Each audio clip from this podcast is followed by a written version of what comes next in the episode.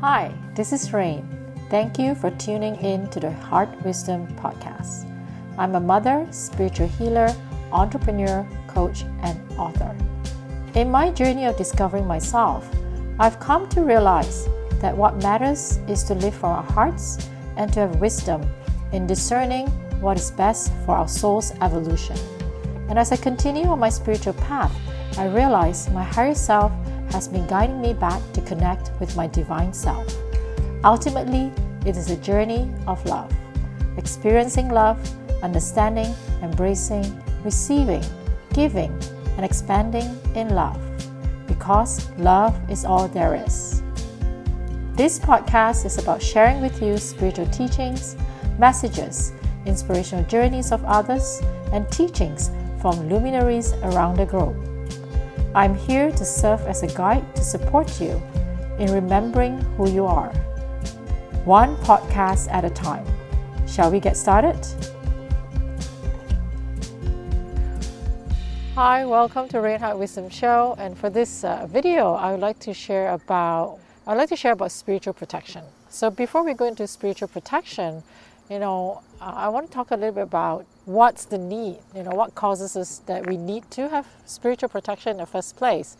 I'm not sure if you have wondered about this, but I have. You know, I've wondered about are there, uh, you know, entities? People might call them ghosts, but I, you know, I call them entities.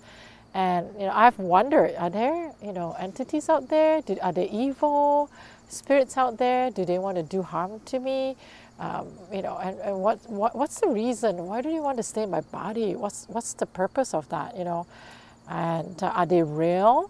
You know, I had all these questions before, and so part of this video, I'll be sharing with you what I've learned about entities.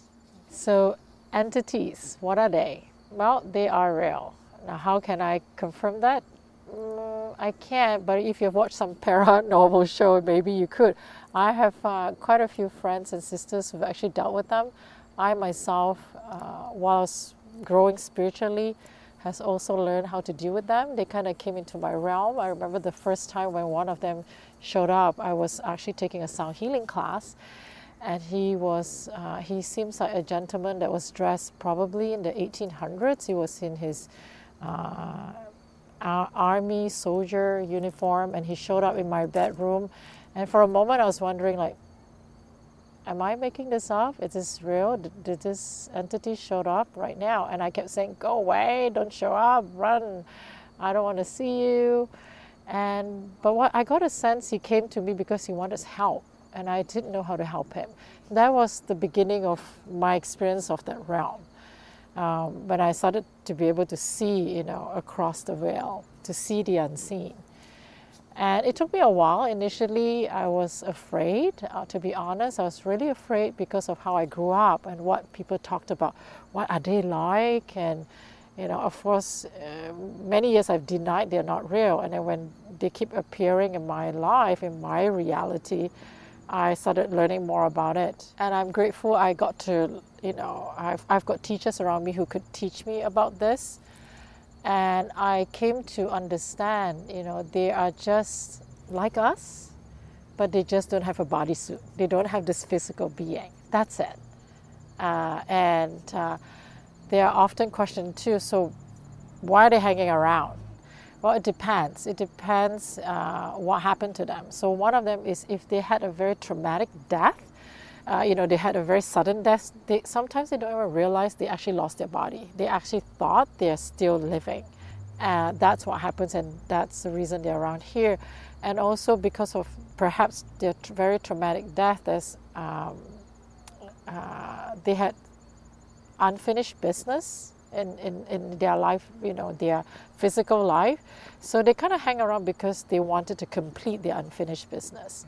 Uh, another possible reason from my, what I've learned is um, they are afraid to move you know to the next phase the next realm of their life so they kind of rather be here because they to them they feel uh, safer instead of moving towards the light which i've heard you know to the next realm their soul's evolution so what are the reasons uh, they want to be attached to a, a physical person It's because they want to continue to experience what it, it, it is like to be human.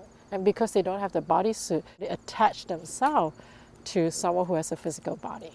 And typically, they attach also to uh, individuals who have similar vibrational energy as them. So, for example, you know, because this entity has unfinished business, maybe has a lot of anger in them, in them, and uh, uh, if someone who in the physical realm also have that similar, you know, very intense rage energy, the tendency for them to attach to those individuals are definitely way higher. So low vibration basically there's because again we're all energies. For example, emotion. I was talking about anger. Different emotion has different vibrational energy. Some are lower and some are higher. Like joy is actually a very high vibrational energy. Right? So it's not good or bad, it's just different levels of vibrational energy. Back to my question, you know, are there evil spirits out there that they want to harm us? initially too i was very challenged by that. Why would they do that? Why do they want to do that? And so one of my teachers taught me this and i love the analogy she gave me. You know she said think about if you own a convenience store right? And one day you had this robber walked in come in and then start robbing you. So what would you do the next time you would actually protect your space right by having maybe video cameras and to make sure that the next time you're aware or you have a a way to contact the police in a quicker way so that you know you're not harmed. And when she used the analogy, what she was describing is basically think about the robber is kind of like an entity. The robber himself or herself, um, it's very unconscious. They're doing it because they think that's the right thing to do. They're just very unconscious person, right? Wasn't conscious. And the same thing with entities. So it's not about good or bad. You know, some of us are more conscious and some of us are not so conscious about how we are and who we are. And that's what happens. Most of the entities that I work with, uh, they range from I've seen a little boy to elderly to yeah, just different. And you know, most of them are not malicious. A lot of them that I've experienced want to move on to the next realm. They want to go back to the light, right? Go back to source and uh, some of them are just afraid. And very often, too, I met some uh, where I was working with clients. They were so afraid. I remember this one incident. There was this little boy. He was just so afraid. He was just looking down and closing, and just you know, not even willing to look anywhere. And it took me a while to actually talk to him, and finally to kind of have a conversation with me and to trust me. And then after that, you know, I remember his grandparents came, and he was willing to follow them, and then he went on and moved on. I know what I said sounds weird, bizarre, because I used to think the same way like you do. But when they started coming to me, and I have individuals who come to me with attached entities and start working with them, um, you know, I saw the shift in people. You know, the typical shift that I see when an entity leaves is there's this clarity in their eyes. Suddenly, something switches in their eyes, and you. And I remember a lot of my clients would say, "Oh my God, I can feel my body right now. I'm, I feel like I'm back home. That's a very common statement that I hear when I work with uh, people removing the entities.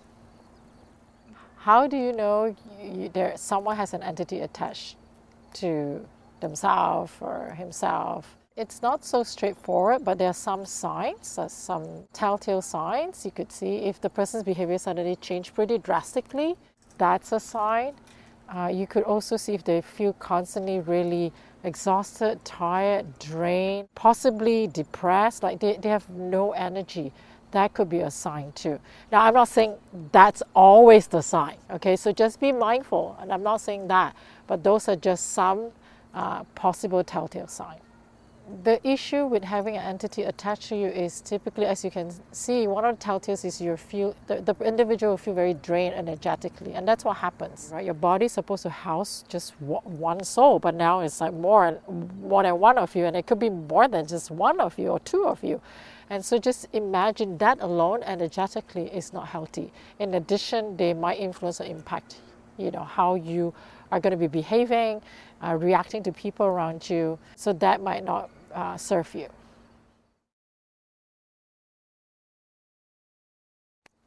So, what are some of the ways you can protect yourself? Okay, one simplest way you probably heard of this is to imagine yourself in this bubble white light, like you're in this uh, bubble. You know, you're surrounded by this white light, and white actually is a protection light. So, you know, just visualize yourself every day being protected by this white bubble light. Like for me, every morning, I actually have three layers of lights that's protecting me. My ritual has gone a bit more and more intense right now uh, because it's just the amount of work that I do. So the second thing you could do is you could use essential oils, right? Different uh, essences. Again, they have different vibration. Rose is the highest vibration of all. This is actually tested, and so rose is a great essence to protect yourself. Frankincense is another one that I use every day. So you could use uh, essential oils as well. Another thing you could do is crystals. Crystals, again, remember everything is vibrational, so different crystals has have different vibration. And there are some of them who are really good at protection. So clear quartz is one. I use a lot of amethyst for myself. Uh, I do use fluorite, uh, basically for also clears negative energy at the same time. So, you know, most important thing when you're picking uh, first of all, study which are the crystals that are good for protection uh, for what you're going through. Yet when you're in a store or you're picking one out, just listen to intuition. You, you know, that's how I pick my crystal most of the time. Trust your intuition. Another way to protect yourself is uh, through sacred geometry. Once again, they all have vibration. Different shapes vibrate differently, so you could use sacred geometry as a way to protect yourself. So you might want to wear a pendant as a sacred geometry. I visualize it around me in my home. I actually visualize them in my home when I do protection. Uh, great for my home. So that could be one way is sacred geometry. There are also amulets if you believe in amulets, right? Talismans. I know when I was a kid, as a child, because of just my parents' tradition, we grow with talismans. So if you believe in that, talisman could be one way.